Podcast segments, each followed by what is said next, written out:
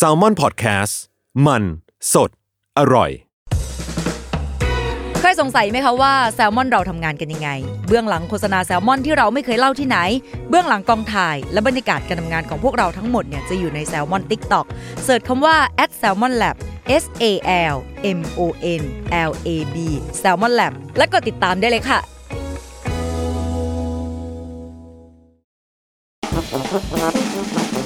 Wonderful อัศจรรย์ความโง่ เพราะคำถามโง่ๆมีคำตอบน่าอัศจรรย์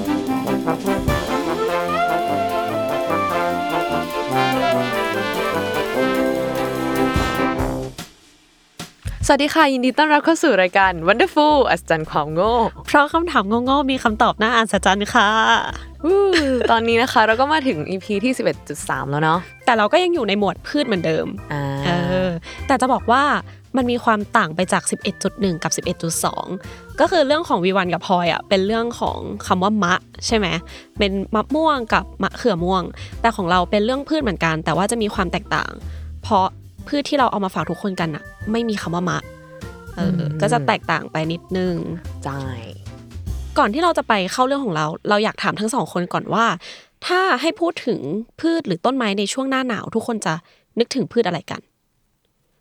ต้นคริสต์มาสใช่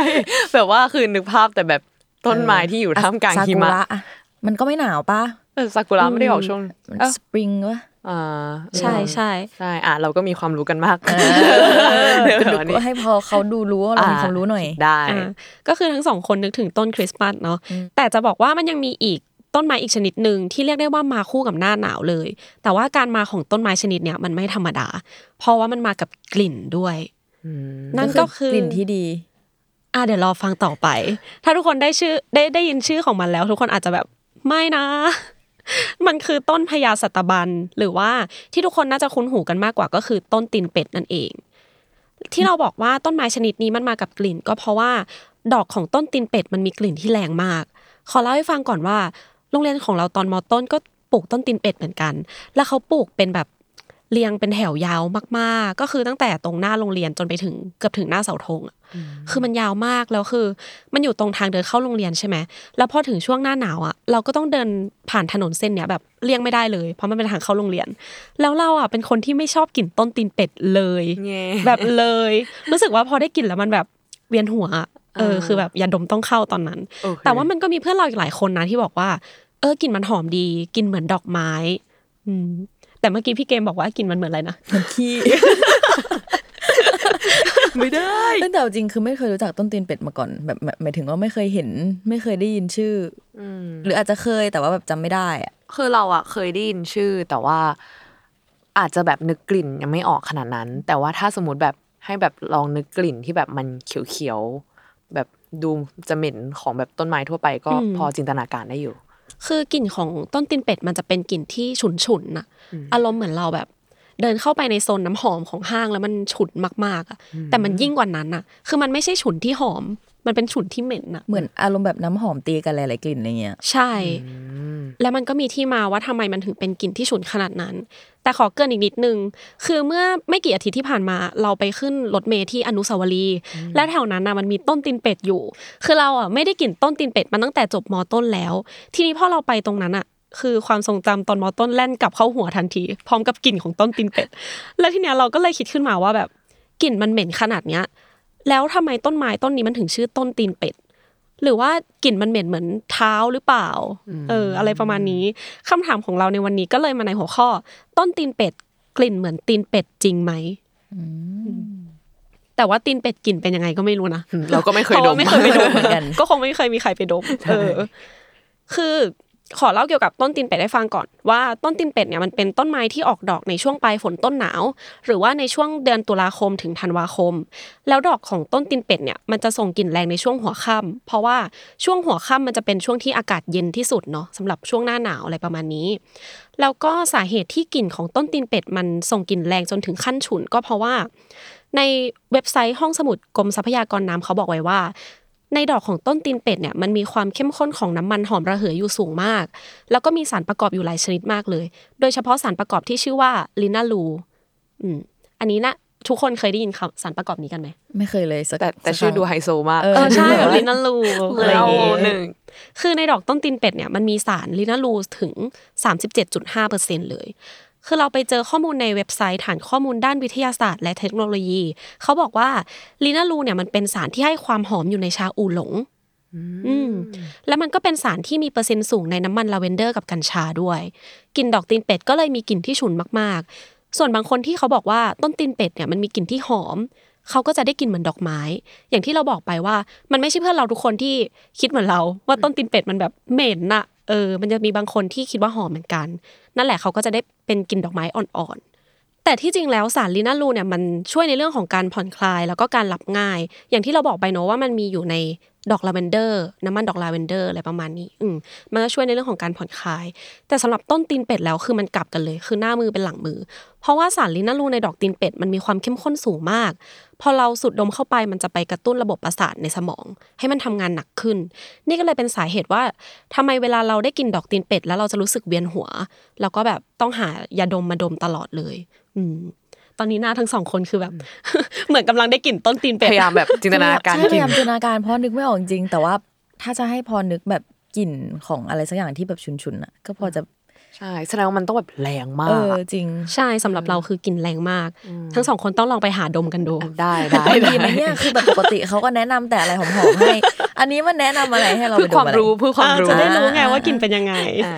เออแล้วเมื่อกี้ที่เราบอกไปว่ามันจะไปกระตุ้นระบบประสาทในสมอง แต่ ก็จะบอกทุกคนเหมือนกันว่าไม่ต้องกังวลแล้วก็ไม่ต้องกลัว เพราะว่า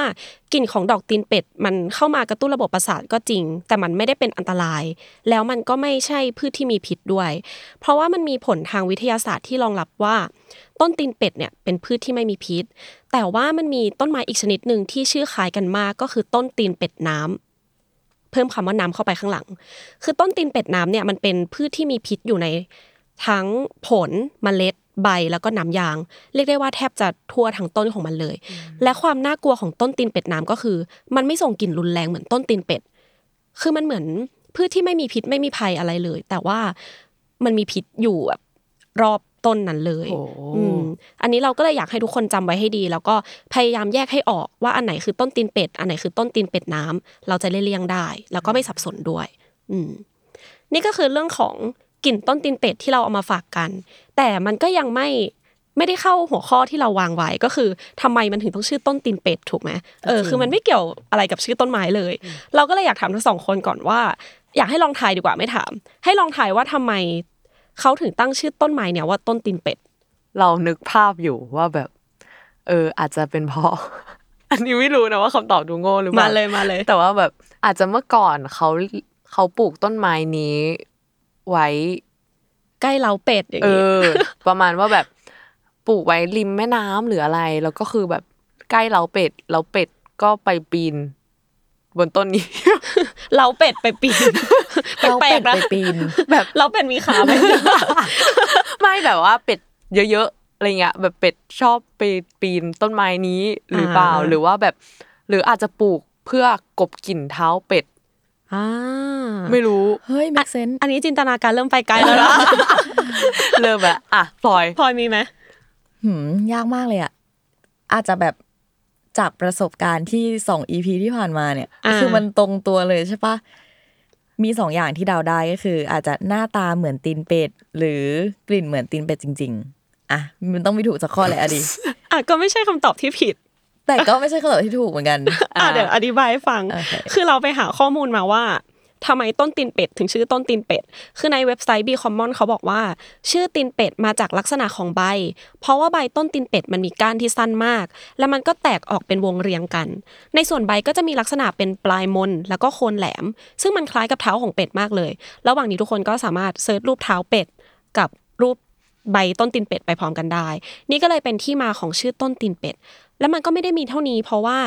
ในตอนแรกเราได้บอกไปว่าต้นไม้ชนิดนี้มันไม่ได้มีแค่ชื่อเดียวเนาะ เพราะว่ามันยังมีอีกชื่อหนึ่งก็คือพญาสัตบัน ชื่อนี้มาจากภาษาสันสกฤตนะ คือคำว่าสัตตะหมายถึงจำนวนเจ็ดหรือว่าเลขเจ็ดนั่นแหละ ส่วนบันเนี่ยหมายถึงใบไม้ อันนี้ก็จะสื่อถึงจำนวนใบที่มันแตกออกมาจากบริเวณก้าน คือมันจะมีทั้งหมด 7 ใบ แต่มันก็ไม่ใช่ทุกช่อทุกก้านนะที่มันจะมี 7 ใบ คือมันก็จะแล้วแต่ เขาบอกว่ามันจะมีประมาณ4-8ถึงแใบ แต่ว่าส่วนใหญ่ที่เจอเนี่ยก็จะเป็น7ใบเนี่ยแหละ ทีนี้พอเราพูดถึงต้นตีนเป็ดแล้วทุกคนก็อาจจะนึกถึงเรื่องกลิ่นกันเป็นส่วนใหญ่ แต่ว่าจริง ๆ แล้วเราจะบอกว่าต้นตีนเป็ดมันก็มีประโยชน์เหมือนกัน มันไม่ได้มีแค่ส่งกลิ่นเหม็นมาให้เราอย่างเดียว คืออย่างในประเทศอินเดียเนี่ยเขาก็มีต้นตีนเป็ดเหมือนกัน และเขาก็ตั้งชื่อต้นตีนเป็ดไว้ว่าต้นไม้ปีศาจ อันนี้ทุกคนก็น่าจะเดากันได้ว่าทำไมมันถึงเป็นปีศาจเนาะ เออ ก็เพราะว่ากลิ่นของมันนี่แหละ แต่ในตอนหลังเขาก็ได้เอาไม้ของต้นตีนเป็ดมาทำเป็นหน้ากาก เพื่อใส่ในพิธีเฉลิมฉลองที่ชื่อว่าโอนัมอืมก็เป็นพิธีกรรมของทางฝั่งอินเดีย ส่วนในประเทศไทยของเราก็นำส่วนเปลือกใบ แล้วก็น้ำยางของต้นตีนเป็ดเนี่ยมาทำเป็นยา เพราะว่าประเทศเราก็ขึ้นชื่อในเรื่องของการเอาพืชเอาสมุนไพรมาทำเป็นยาอยู่แล้วเนาะอืมอันนี้ก็เป็นแบบภูมิปัญญาชาวบ้าน และยิ่งไปกว่านั้นก็คือต้นตีนเป็ดเนี่ยช่วยดูดซับแก๊สคาร์บอนไดออกไซด์ด้วย ก็ถือว่าเป็นต้นไม้ที่มีประโยชน์ แล้วพอเราไปหาข้อมูลมาถึงตรงเนี้ย เราก็เลยไม่แปลกใจว่าทำไมเขาถึงไปปลูกต้นตีนเป็ดอยู่ตรงอนุสาวรีย์เพราะว่าอนุสาวรีย์มันเป็นแหล่งที่แบบเออเออคนไปขึ้นรถกันการขนส่งคมนาคมใช่ใช่ใช่มีทั้งแบบรถตู้รถเมล์อ่าใดๆเยอะไปหมดเลย แสดงว่าโรงเรียนมอต้นแตมก็อาจจะมีคาร์บอนไดออกไซด์เยอะ ก็น่าจะเกี่ยวเพราะว่าโรงเรียนเราตอนมต้นอะทุกคนจะแบบเกือบทุกคนเลยจะเดินทางด้วยมอเตอร์ไซค์อ๋ออืมขายปริศนาแล้ว เออจริงอะแล้วนี่ก็ทั้งหมดทั้งมวลนี้ก็คือเรื่องราวของต้นตีนเป็ดที่หลายคนไม่อยากอยู่ใกล้ โดยเฉพาะเราเอง เออแล้วก็อะคำถามสุดท้ายละกันอยากถามทั้งสองคนว่า มีต้นไม้หรือพืชชนิดไหนไหมที่ไม่ชอบกลิ่นของมันมาก ๆ แบบรู้สึกว่าได้กลิ่นนี้แล้วแบบไม่ชอบเลย คือเราเคย เราเคย อยู่โรงเรียนเหมือนกันนี่แหละแล้วก็ได้กลิ่นของต้นไม้เหมือนกัน อืมเรารู้สึกว่าเราไม่ชอบกลิ่นของต้นคริสต์มาสที่ไม่ใช่ต้นสนอืมต้นเล็ก ๆ ใช่ไหมต้นต้นเล็ก ๆ ที่เป็นใบสีแดงอะนึกออกไหมนึกออกนึกออกคือมันจะเป็นเหมือนแบบ เออ เหมือนโรงเรียนเราอะตอนช่วงหน้าหนาวอะมันก็จะเป็นแบบวางไว้เพื่อประดับเป็นแบบเทศกาลแบบโอ้ Christmas is coming อะไรเงี้ยอ่าเออแล้วมันก็จะวางตรงทางเดิน แต่เรารู้สึกว่ากลิ่นมันแบบออกแบบ ขมๆแบบเหม็นเขียวมากเลยอะแล้วก็ยิ่งตอนที่แบบมันกำลังจะเหี่ยวอะไรเงี้ย ก็ยิ่งแบบว่าเหม็นขึ้นไปอีกก็เลยแบบไม่แอบไม่ค่อยชอบเท่าไหร่ อืม ของเราคือโดนบูลลี่แน่เลยอะคือไม่ชอบกินแบบกะเพราโหระพาอะไรอย่างเงี้ยเฮ้ยก็เลยกินไม่ได้ แบบเลือกที่จะไม่กินดีกว่าเอางี้อ่าคือันนี้ยืนยันว่าจริง เพราะว่าเคยไปกินข้าวด้วยกัน แล้วแบบพลอยบอกว่ามึงกูสั่งกะเพราไม่ใส่ใบกะเพราได้ปะวะ ไม่ใช่คือเมื่อก่อนมันมีมันมีช่วงหนึ่งแบบสมัยก่อนอะที่ไม่รู้ว่าแบบว่าการที่เราจะกินเมนูตามสั่งอะแล้วแบบเราไม่อยากได้ใบกะเพราอะแต่ทุกคนกินกะเพรากันอ่าอะ get feel เออไม่รู้สั่งว่าอะไรหลังหลังมานี้ถึงจะได้รู้ว่าอ๋อมันก็คือหมูกระเทียมหรืออะไรอย่างงี้ก็ได้เอออะไรอย่างงี้หมูกระเทียมสับอะไรอย่างเงี้ยเออใช่ใช่แล้วหลังจากนั้นพลอยก็สั่งแต่เมนูเนี้ยตลอดเลยใช่ทั้งชีวิตหมูกระเทียมหมูกระเทียมหมูใช่กระเทียมตั้งแต่ปีหนึ่งใช่จนถึงแต่ตอนนี้แต่ก็จริงที่แบบว่า เหมือนเมนูกะเพราเป็นแบบเมนูที่แบบอยูนอยู่คู่คนไทยมานานใช่ก็เกิดอีกคำถามหนึ่งเอ้าคำถามว่าทำไมกะเพราถึงอยู่กับคนไทยมานาน แต่ว่าอ่าอันนี้ก็ฝากให้คนอื่นได้ไปคิดต่อนะคะทุกคนฝากให้ทุกคนมาตอบให้เราด้วยนะคะ เพราะว่าหมวดพืชเราจบแล้วตอนนี้ใช่เอ้ยเราเรายังมีของเราก็คือเฮ้ยพืชที่เราไม่ชอบกินของมันเลยอะมันคือผลไม้ชนิดหนึ่งอืมก็คือสละสละใช่หรือว่าละกำ เออเราไม่แน่ใจว่ามันคืออย่างเดียวกันไหมนะแบบสลัดร้อยแก้วอะไรเงี้ยใช่เราไม่ชอบกินมันเลยอ๋อแต่ว่าเรากินเฮลบูบอยได้นะเอ้าเฮลกำบูลังจะถามเลยว่ากินได้หรือเปล่าเฮลบูบอยสีแดงอะมันคือรสสละอ่าฮะคือเราอะกินเฮลบูบอยได้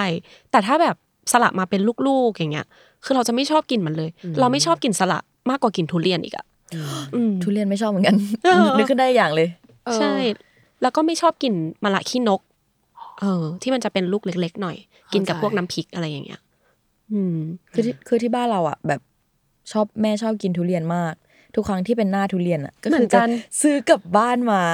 ก็เลยบอกแม่ว่าเอาไปแช่ตู้เย็นอื่นได้ไหมมันเปิดมาแล้วเอกินอแบบแต่ว่ามันควรแยกกันอะเออเออแบบสมมติเราซื้อเค้กมา แล้วแบบใช่ทุเรียนมันก็จะเป็นแบบว่ารสนั้นโดยปริแล้วยาเรายไม่กินทุเรียนก็คือยิ่งแย่เข้าไปใหญ่ ใช่ขนาด MRT อะเขายังไม่ให้เอาทุเรียนเข้าไปอะเลยใช่จริง ตอนนี้ทุเรียนโดนบูลลี่แหละล่าสุดมูสุเงดๆมากเงจริงๆมันก็ไม่แปลกเนอะที่เราจะชอบหรือไม่ชอบกินของพืชบางชนิด เพราะว่าเป็นเรื่องส่วนตัวของแต่ละคนด้วย แต่ว่ายังไงเราก็ไม่อยากให้ทุกคนมองข้ามสรรพคุณหรือว่าประโยชน์ของพืชชนิดนั้นด้วยเนาะเพราะว่าพืชทุกชนิดมันก็มีประโยชน์ของมัน ก็นี่ก็เป็นภาพรวมของ EP 11.3 แล้วก็หมวดพืชของพวกเรา ก็ใครที่มีคำถามเกี่ยวกับเรื่องพืช หรือว่าอยากเสริมเกร็ดความรู้อะไรเรื่องกลิ่น หรือว่าเรื่องมามะผักๆอะไรต่างๆเนี่ยอ่าก็สามารถช่วยกันคอมเมนต์ได้เลยนะคะ ใช่แล้วค่ะ แล้วก็ทุกคนสามารถติดตามรายการ Wonderful ของเรานะคะ ได้ทุกวันศุกร์เสาร์อาทิตย์ ในทุกช่องทางของ Salmon Podcast ค่ะครับและ EP ต่อไปจะเป็นเรื่องอะไรก็อยากให้ทุกคนติดตามฟังกันด้วยนะคะสำหรับ EP 11.3 นี้ก็ขอลาไปก่อนค่ะ บ๊ายบายบ๊ายบาย